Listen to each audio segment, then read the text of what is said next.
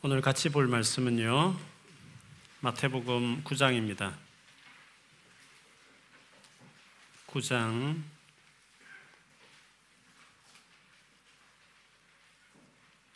9절부터 13절까지입니다.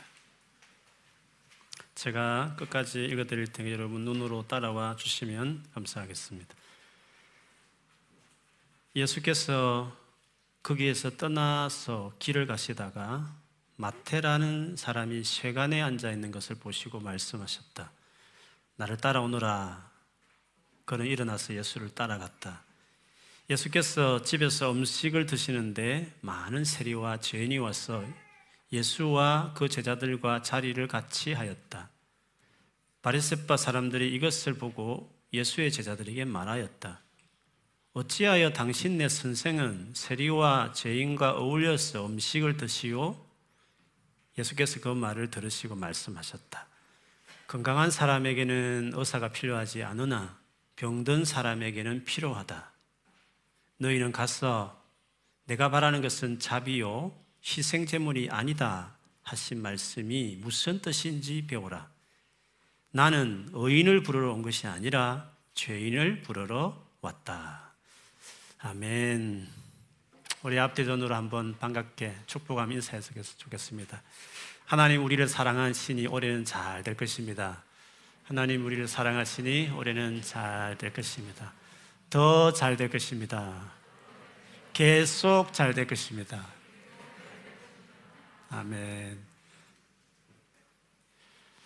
좀 오래전입니다. 영국에서 어떤 여론기관에서 세상에서 가장 아름다운 단어가 무엇일까요? 라고 질문했을 때 많은 분들이 이런 단어가 최고 아름다워요. 라고 대답을 했다고 합니다. 여러분, 그 단어 중에 제 1위, 제일 많은 사람들이 이 단어가 제일 아름답습니다. 라고 했던 그 단어가 무엇일 것 같습니까? 어떤 단어가 사람들이 보기에 제일 아름다운 단어라고 꼽았을 것 같습니까? Mother, 어머니. 어머니가 가장 아름다운 단어로 뽑혔다 합니다. 사랑은 네 번째, 네 번째 단어였더랍니다. 오늘이 Mother's Day입니다. 어머니의 날입니다. 어떻게 어머니에게 전화나 뭐 가까이 계시면 축복이나 이렇게 꼭 하셨는지 모르겠습니다. 혹시 깜빡하셨으면 오늘 서머 타임인데 깜빡하셔서 시간 조정을 못했으면 오늘 저기 꼭 어, 전화 한 통화라도 하셨으면 좋겠습니다. 아무래도 어머니라는 단어는 우리 많은 인간관계 중에서 가장 희생적인 사랑의 대명사로 들리기 때문에 그런 것 같습니다. 물론 뭐 좋지 못한 어머니도 가끔 있지만 비율로 본다면 많은 인간관계 중에서 어머니만큼 참 우리에게 감동을 주는 단어는 없을 것 같습니다. 세상에 많은 종교가 있습니다. 그 신마다 섬기는 신들이 있습니다. 그런데 여러분, 그 많은 종교와 그리고 그 종교들이 믿는 신들과 우리가 믿는 하나님, 우리가 섬기는 하나님과 가장 큰 차이점. 우리 하나님이 특별하게 그들과 다른 점이 있다면 뭘까요? 그거는 사랑입니다. 이렇게 말씀드리면 다른 종교를 가지고 계신 분들도 우리 신도 사랑을 많이 강조해요. 우리 신도 사랑이 많은 신이에요. 이렇게 말씀할 수 있지만 그러나 성경에서 보듯이 우리 하나님처럼 우리를 구원하겠다고 자기 하나밖에 아들을 대신 십자가에 못 박아 죽게 할 정도로 사랑하는 신은 세상에 없습니다. 사람이 만들어낸 신들은 고작 그 신이 하는 사랑이라는 것은 많은 계명들을 주고 잘 지키면 복을 주겠다 하는 정도지 그것을 지키지 못해서 저주받고 영원히 멸망당할 나를 대신해서 십자가에 자신이 죽어주는 신이 세상에 어디 있습니까? 신이 나를 위해서 자기에게 그렇게 불순종하고 반항하는 우리를 위해서 자기가 직접 우리를 대신 살리겠다고 죽어준 신이 세상 어디 종교에 있다는 말씀입니까? 그래서 우리가 믿는 삼일체 하나님에게 가장 잘 어울리는 이름은 하나님은 사랑이시라 라고 말할 수 있습니다. 오래전 이야기였습니다. 정교인 수련회 때 어, 제가 전체 설교를 할 때 폭포수 같은 하나님의 사랑이라는 어떤 주제를 가지고 어, 웨일즈에서 한번 수련회를 저희가 가졌던 적이 있었습니다. 매번 그렇지만 수련회 할 때 제가 말씀을 준비하고 전하지만 특별하게 저에게 많이 잊혀지지 않을 만큼 깨닫게 해주는 은혜들이 늘 수련회 때마다 있습니다. 그때 그 수련을 통해서 예전에 몰랐던 제가 목사로서 여러 가지 하나님 사랑에 대한 이야기를 많이 했지만 그 수련을 통해서 예전에 몰랐던 그분의 사랑에 대해서 새롭게 가르쳐 준 것이 하나 있었습니다. 저는 그 하나님 사랑을 그때 이렇게 명명했습니다. 하나님의 사랑은 파격적이고 급진적인 사랑이다. 그렇게 했던 적이 있었습니다. 왜 그런 사랑이라고 말할 수밖에 없는지 바로 하나님 아들이 직접 오셨고 아니 하나님과 동등하다고 말하는 그 예수께서 이 땅에 계시는 동안 어떻게 사랑을 하셨는지를 보면 이렇게 말할 수밖에 없다는 거죠. 예수님에 대한 기록을 남겨놓은 성경책이 신약의 네 권의 책이죠. 마태복음, 마가복음, 누가복음, 요한복음 이 네 권의 책이 있습니다. 그런데 이 복음서를 보면 왜 예수님께서 하나님 아들인데도 불구하고 능력만 하나님 아들이 왜 십자가에 돌아가셨나? 그 이유를 그 책에서 보면 신성 모독죄를 저질렀다.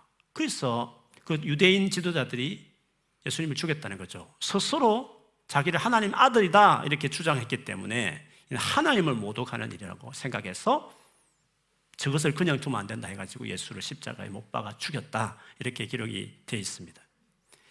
근데 이것은 표면적인 사실 이유고요. 진짜 이유는 다른 데 있었습니다. 여러분 어떤 관계도 그렇습니다. 뭐 심각하게 법정에 갈 정도 심각한 뭐 문제를 가지고 재판을 해도요. 사실 알고 보면 조그만 어떤 마음 상하고 서운한 것들이 쌓여서 사실 그렇게 할 때가 많습니다. 부부 싸움도 그렇지 않습니까? 별것 아닌데 왜 싸워서 물어보면 뭘 싸웠더라 기억이 안 날 만큼 사소한 이야기를 하다가 시댁 친정 이야기 하다가 갑자기 니는 나는 이렇게 하다가 그럼 이혼하자 이렇게 나가지 않습니까?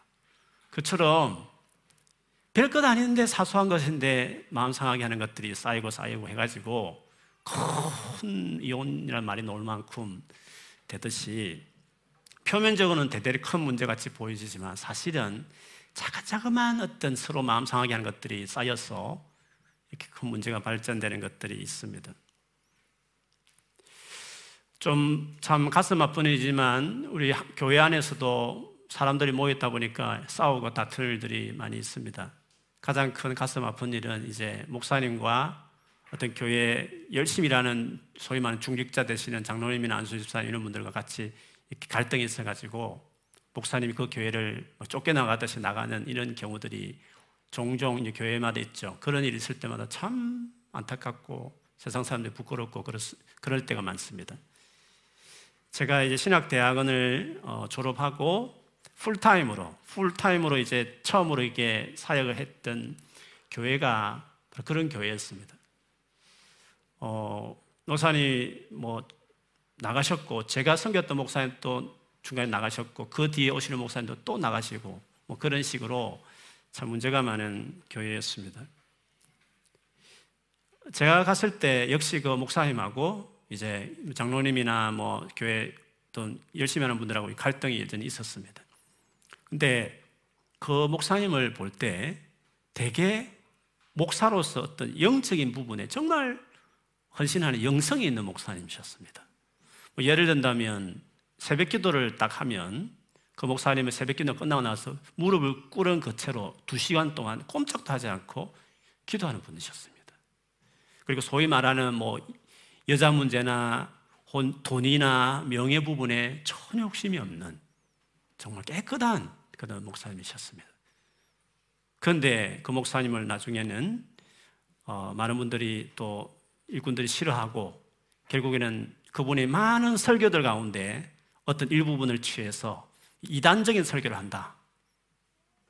음? 이렇게 해가지고 고소하고 예배 드리는데 마이크 손도 꺼버리고 서로 싸우고 교회당 앞에서 싸우고 이런 참 가슴 아픈 일들을 직접 제가 목격했던 적이 있었습니다. 그분 목사님은 목사님에게 특징은 진짜 하나님 중심으로 목회하려고 했던 분이셨습니다. 예를 들면 이렇습니다. 그 교회 제일 오래 계셨던 장로님, 제일 이제 교회 어른이시죠. 그 장로님도 그 목사님을 되게 원치 않으셨고 나가기를 바라고 이렇게 하신 분이신데 왜 그랬나 제가 사연을 들어보니까 이런 이유가 있었습니다. 본인 따님이 외국에서 이렇게 바이올린 전공을 하셨습니다. 잘 하셨겠죠. 그래서 이제 어느 날 이제 한국에 부모님 뵈러 오시면 자연히 부모님 출석하는 교회 예배를 드리지 않겠어요? 그래서 이제 장로님 생각하기에 본인 따님이 바이올린을 잘 연주하니까 온 김에 주일 예배 때 특별한 순서로 이렇게 찬양을 이렇게 바이올린을 연주해서 했으면 좋겠다 이런 생각을 가지고 목사님께 여차저차해서 이번 주일날 한번 순서를 넣어주세요 이렇게 말씀을 드렸는가 봐요. 근데 그 목사님을 딱 느끼기에 하나님께만 영광을 돌려야 될 예배인데 장로님이 자기 따님을 좀 이렇게 자랑하고 싶어서 이렇게 어, 바이올 연주를 한다라는 느낌을 받으시는 것 같아요. 뭐 그런 마음을 하셨는지 잘 모르겠어요. 그래서 안 됩니다. 하나님께 영광을 돌려 예배에 사람을 앞세우면 안 됩니다. 라고 딱 거절하셨다는 거예요. 그게 되게 마음이 서운했던 거예요. 뭐 그런 식이죠. 그런 식이요.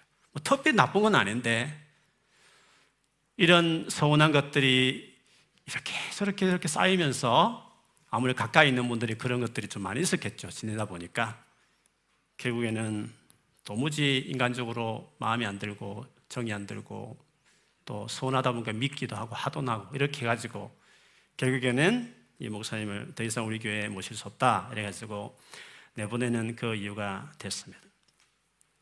표면적인 거 보면 뭐 대가 대단히 뭐 이단 시빈이 이렇게 샀지만 뚜껑을 열어보면 아주 사사로운 작은 서운한 것들이 모여서 큰 문제가 되었다는 것입니다. 이런 부분은 예수님 경우도 마찬가지입니다.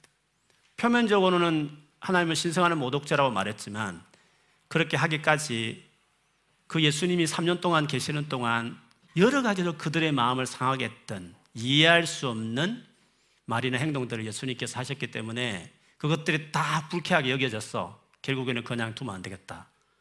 해서 하나님 모독한다 해가지고 십자가에 못 박히게 되는 결정적인 계기를 된 것이었습니다. 예수님이 어떻게 행동을 했기에 그러면 그 당시에 종교 지도자들이 예수를 그렇게 십자가에 못 박을 만큼 싫어했을까?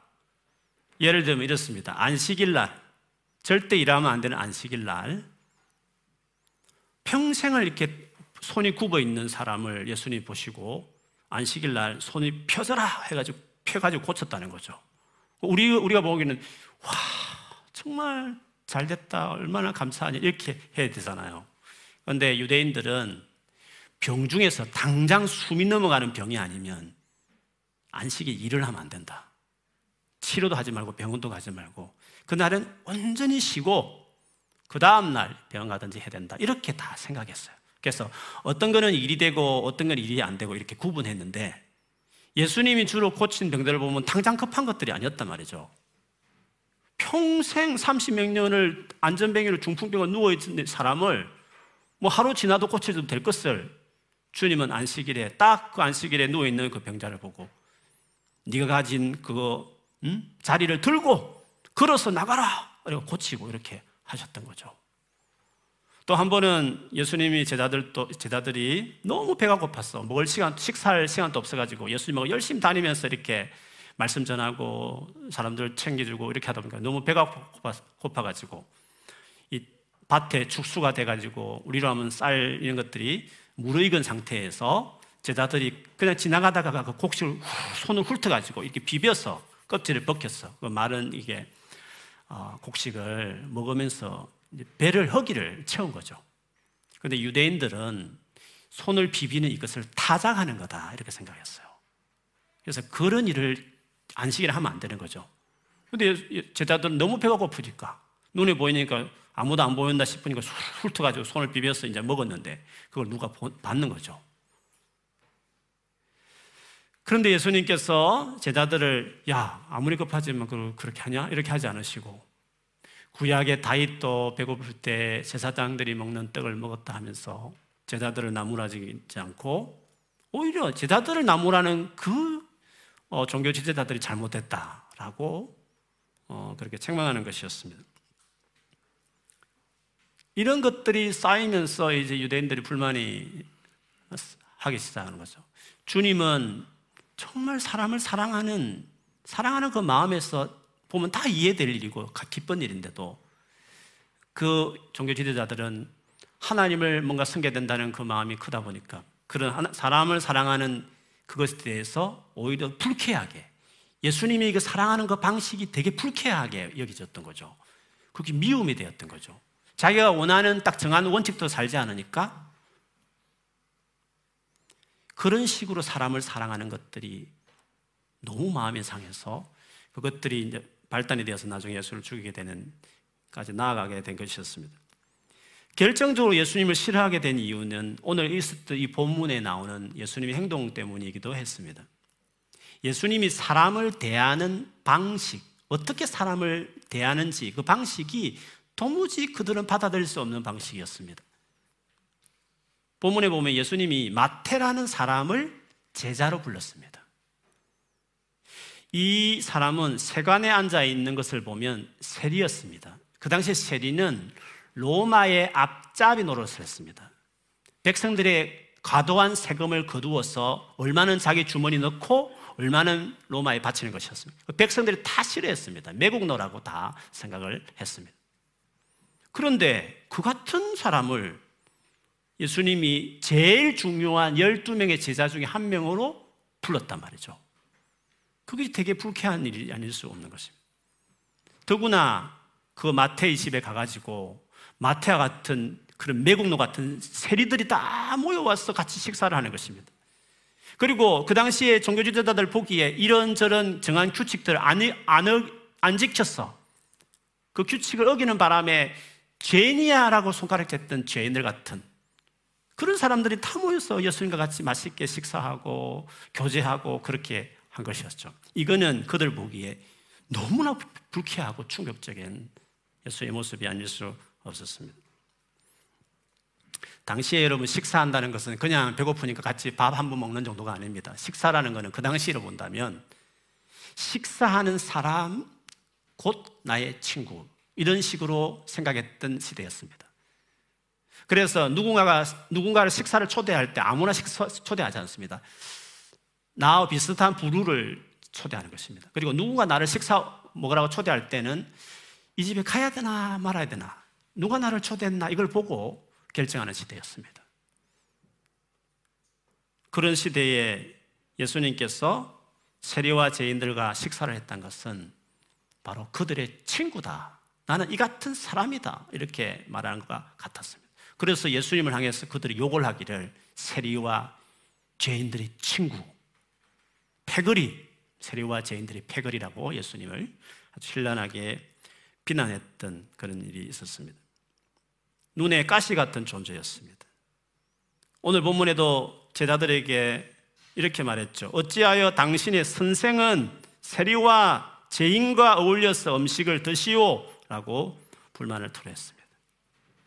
그때 예수님 이 말씀을 들으시고 어떻게 답변을 하셨습니까? 건강한 사람은 의사가 필요 없다. 건강한 사람이 무슨 병원에 가겠어? 몸이 아프고 병이 드니까 의사가 필요하지 않냐.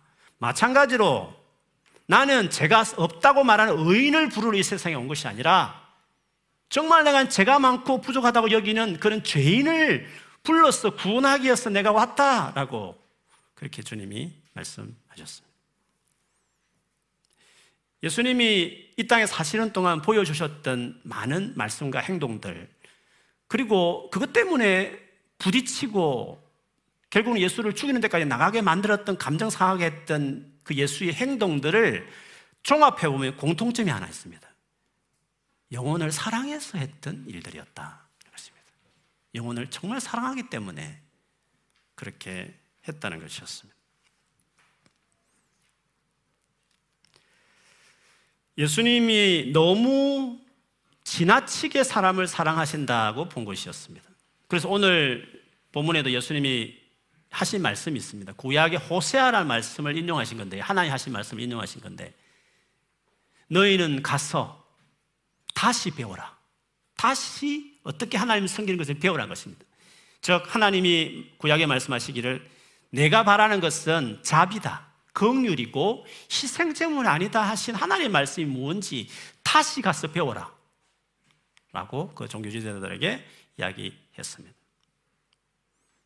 결국 예수님을 통해서 우리에게 제대로 드러난 하나님. 진짜, 진짜 유일하신 참 하나님은 어떤 분이냐 했을 때 하나님은 파격적이고 급진적인 사랑을 실천하는 하나님이시다 하는 것입니다. 그러니까 진짜 이해할 수 없는 십자가 사랑을 우리에게 주셨던 것입니다. 어떻게 자기가 만든 피조물에 지나지 않고 그것도 불순종하고 반항하는 인간의 손에 의해서 인간을 구원하겠다고 그들에게 죽어가면서까지 십자가에 죽는단 말씀입니까? 이거는 이해할 수 없는 겁니다. 이거는 파격적이고 급진적인 사랑인 것입니다. 진짜 이 세상을 만든 참신 하나님은 사람이 만든 종교와 사람이 만든 신과 다르게 진짜 하나님은 정말로 우리 사람을 이해할 수 없을 만큼 자기가 죽어서 가면서 우리를 살리겠다고 할 만한 그런 사랑을 실천하는 분이시라는 것입니다. 참, 그런데 이게 이상한 겁니다. 엄청나게 사랑했는데 엄청나게 사랑했다고 미워하는 것입니다. 여러분, 정말 사랑하면 모든 사람에게 박수를 받아야 되는데 너무 지나치게 사랑한다 해서 미워서 죽임을 당했다는 말씀인 것입니다. 이런 일이야 믿음 없는 하나님을 모르는 사람들이 그렇게 한다 싶지만요. 여러분 곰곰이 생각해 보면 우리 안에도 그렇습니다. 그냥 일반적으로 사람 살듯이 그냥 친절하고 좀 착하고 좀 도와주는 일반적으로 말하는 사랑 정도 가지고 있고 하나님이 우리에게 말하는 하나님이 우리에게 보여주시는 사랑이 없는 사람들은 하나님의 사랑의 방식이 불쾌할 때가 있습니다. 기분 나쁠 때 있습니다. 만일에 우리가 그런 사랑을 실천하면 우리를 싫어할 사람들이 있을 수 있습니다.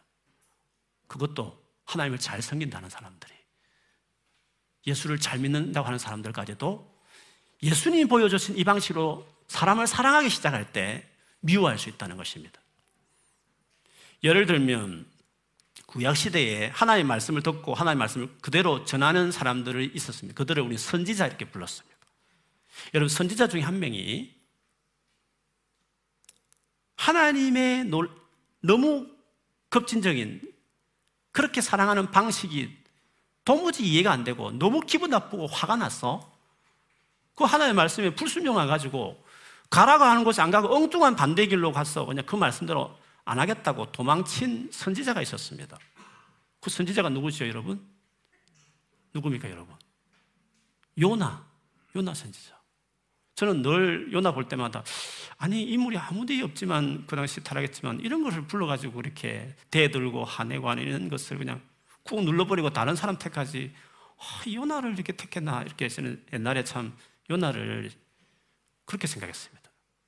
그런데 아, 요나가 왜 하나님 불렀는지 이해했습니다. 그는 하나님의 사랑을 진짜 알았습니다. 교리로 한게 아니라 너무 하나님의 사랑을 확실히 알았기 때문에 그 하나님 사랑이 너무 기분 나빴어. 그 사랑을 베풀 것이 너무 뻔하니까 너무나 하나님 사랑을 확실히 알았기 때문에 하나님께서 자기 나라의 원수, 그 당시에 가장 많이 괴롭혔던 이스라엘을 괴롭혔던 아수르라는 나라가 있었는데 그 아수르의 수도인 니너에 가가지고 너 멸망당한다. 너무 많은 죄를 지었기 때문에 내가 멸망시키겠다는 하나님의 심판의 메시지를 전하라고 했단 말이죠. 우리 같으면 잘됐다 이놈들. 그래 한번 응? 너 멸망할 거야. 이렇게 소리치고 싶지 않겠어요? 그렇지 않아도 기분 나빴던 민족인데 요나는 그, 그 말을 전하기 싫었다는 거죠. 왜?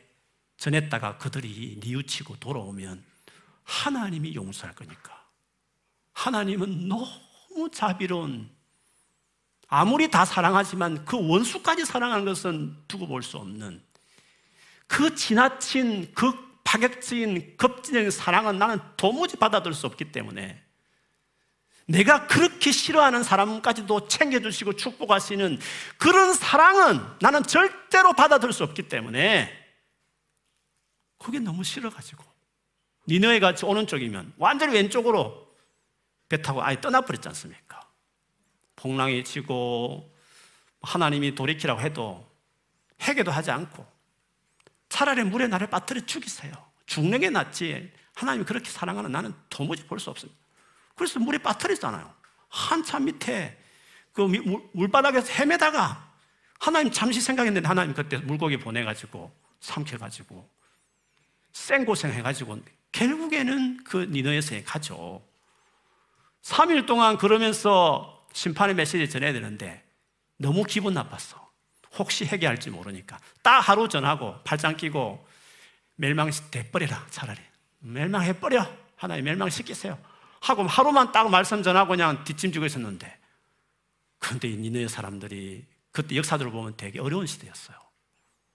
그래가지고 그 소식을 듣고 막 인간부터 짐승까지 금식하면서 우리가 죄를 지었다고 하면서 막 금식하면서 이렇게 뉘우치고 막 잘못을 뉘우치고 회개하는 그런 일들을 그들이 했어요.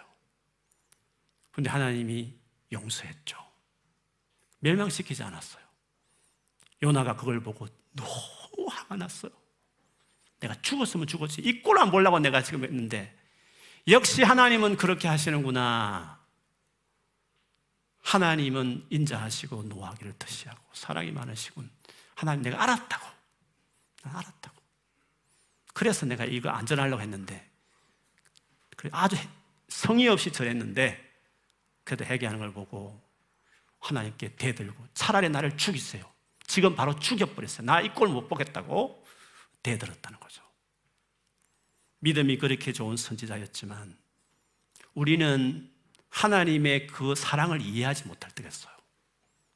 그 사랑이 싫다는 거죠. 나를 사랑하는 걸 이해하겠지만, 내 관계에 있는 사람은 사랑하겠지만, 내가 싫어하는 사람들, 그런 사람까지 챙겨주고 잘되게 하시고, 축복하시고, 도와주시고, 빨리 심판해야 되는데, 빨리 처벌, 처벌, 처벌 안 하시고, 내버려 두시고, 계속 기다리고 참아 주시는 걸 보면서, 너무 내가 화가 날 때가 있다는 거죠. 여러분 하나님의 사랑을 이해하기 때문에 우리 가운데 미워하는 사람 있습니다. 하나님과 사랑하는 방식이 마음에 안 들어서 지금도 불쾌하게 마음에 꿍하고 있는 사람들 있습니다. 여러분이 하나님에 대한 실망했다는 그 많은 것들 중에 하나님의 사랑의 방식이 싫어서 싫어한 경우 많습니다. 하나님의 사랑이 마음에 들지 않는다는 것입니다. 그래서 십자에 못 박았던 많은 그 당시의 사람들처럼 믿음 좋다는 요나 선지자처럼 하나님 나를 사랑하는 방식 하나님 내가 원하는 방식도 사랑하지 않는다 했어. 이해할 수 없는 너무 파격적이고 급진적인 사랑을 한다는 사실 때문에 하나님 싫다는 것입니다.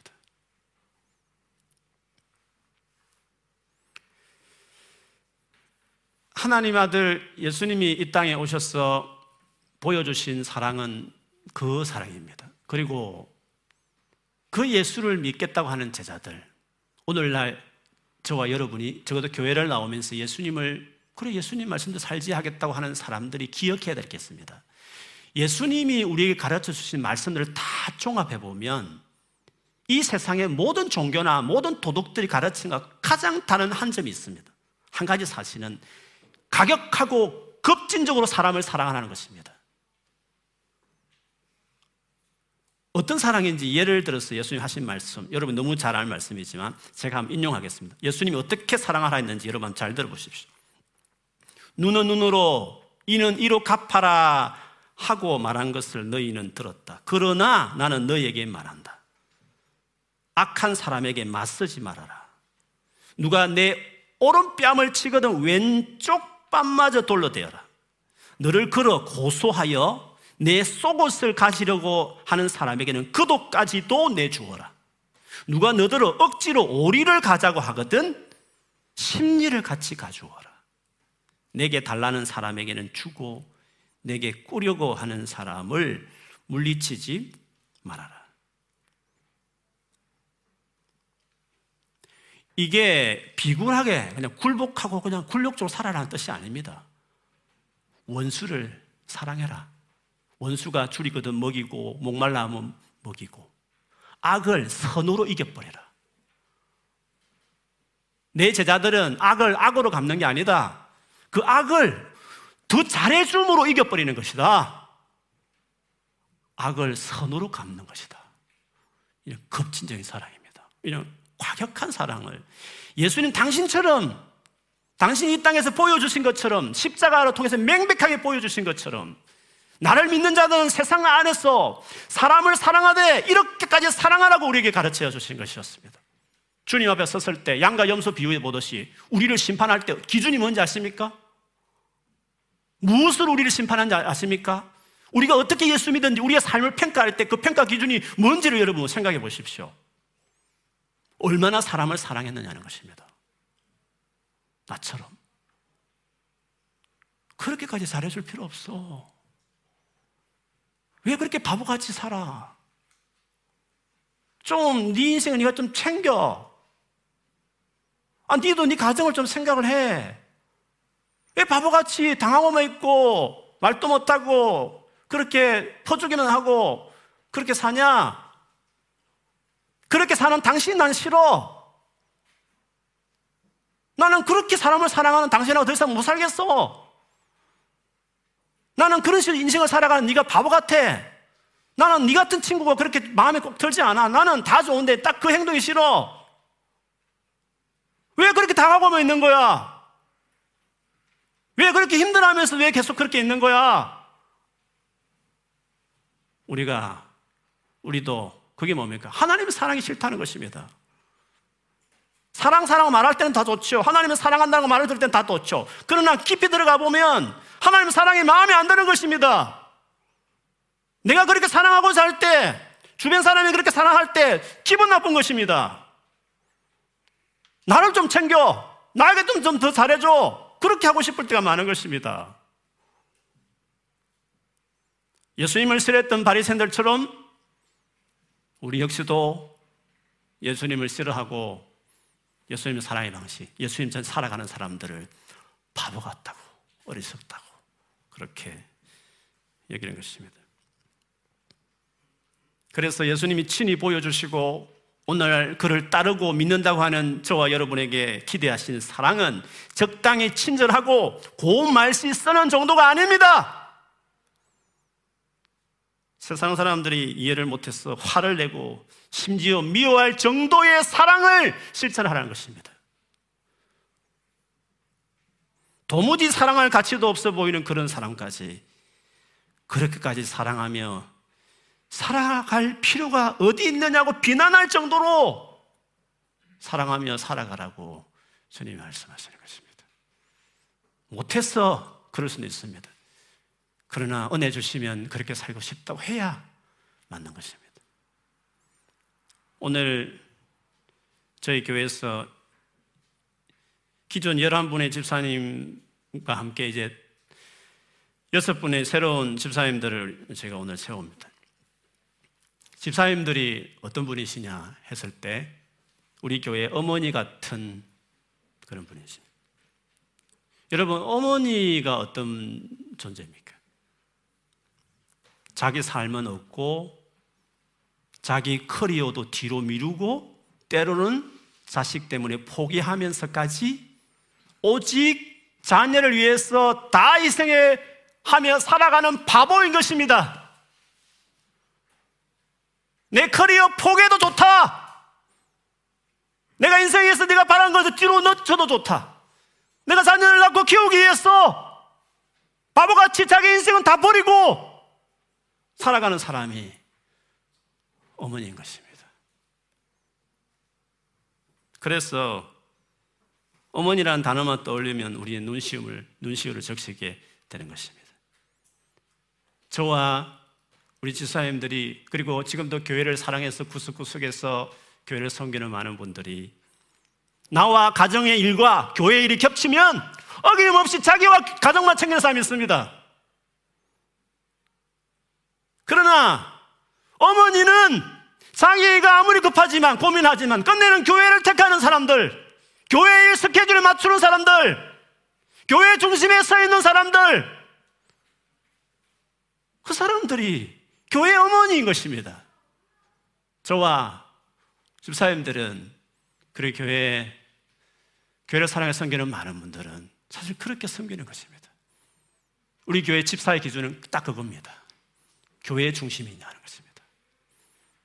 자기와 가정 일과 교회 일이 겹쳤을 때 교회 일을 생각하는 사람인가? 그게 어머니이기 때문에 그렇습니다. 우리 교회는 어머니가 필요한 것입니다.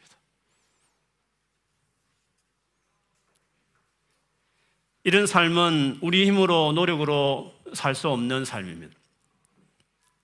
그래서 먼저 그런 파격적인 사랑을 내게 행해 주신 예수 그리스도를 내가 받아들이고 그분과 매일 가까이 하며 살아가기 시작할 때 그때 주께서 우리를 하여금 그런 사랑을 실천할 수 있는 사람으로 그런 바보 같은 자기 인생을 챙기지 않는 바보 같은 삶을 살아가는 인생으로 우리를 나아가도록 이끌어 가시는 것입니다. 그래서 저희 교회가 런던 이 시내일뿐만 아니라 이제 윈블던에서 남쪽 윈블던에서 그런 파격적인 사랑을 실천하는 사람들로 교회로 서게 된다면 오늘 예수님 당시에도 그랬듯이 세상에 많은 문제와 아픔을 가지고 있는 세리와 죄인 같은 사람들이 반드시 그 교회를 찾게 될 것입니다. 따뜻하게 그들을 영접하고 그 파격적인 사랑을 그들에게 베풀기 시작할 때 그들은 그 사랑이 교회가 믿는 저렇게 사랑을 실천하는 저들이 믿는 예수 그리스도의 사랑이라는 것을 그들이 알고 예수께 나아가고 예수를 믿는 역사가 있을 것입니다. 그것이 교회고 그것이 교회 직분자들이 가지는 삶의 모습인 것입니다. 바라기는 저부터 많이 부족하지만 저부터 오늘 또 세워진 집사님과 또 기존 집사님뿐만 아니라 앞으로 여러분이 그리스도인을 적어도 믿는다면 적어도 예수를 믿고 따르겠다고 하는 사람이면 세상에서 어떻게 차이 나는 삶을 살아야 되는지 무엇에 차이 나가는 삶을 살아야 되는지를 오늘 같이 기억하시면서 세상에 어머니처럼 살자 많은 사람들에게. 하나님처럼 아무 부족함 없는 그 어른께서 자기를 생명을 내놓으시고 십자가에 돌아가시는 그 어른이신 하나님 그 하나님 아들 예수 같이 사셔서 주님 앞에 섰을 때 네가 내처럼 살았구나 바보같이 내처럼 살았구나 칭찬받는 사람이 되어야 될 줄 믿습니다 우리 교회가 여기 함께 예배하는 우리 모두가 그런 모든 그런 사랑을 실천하는 여러분 되시기를 주의 이름으로 축원합니다. 아멘.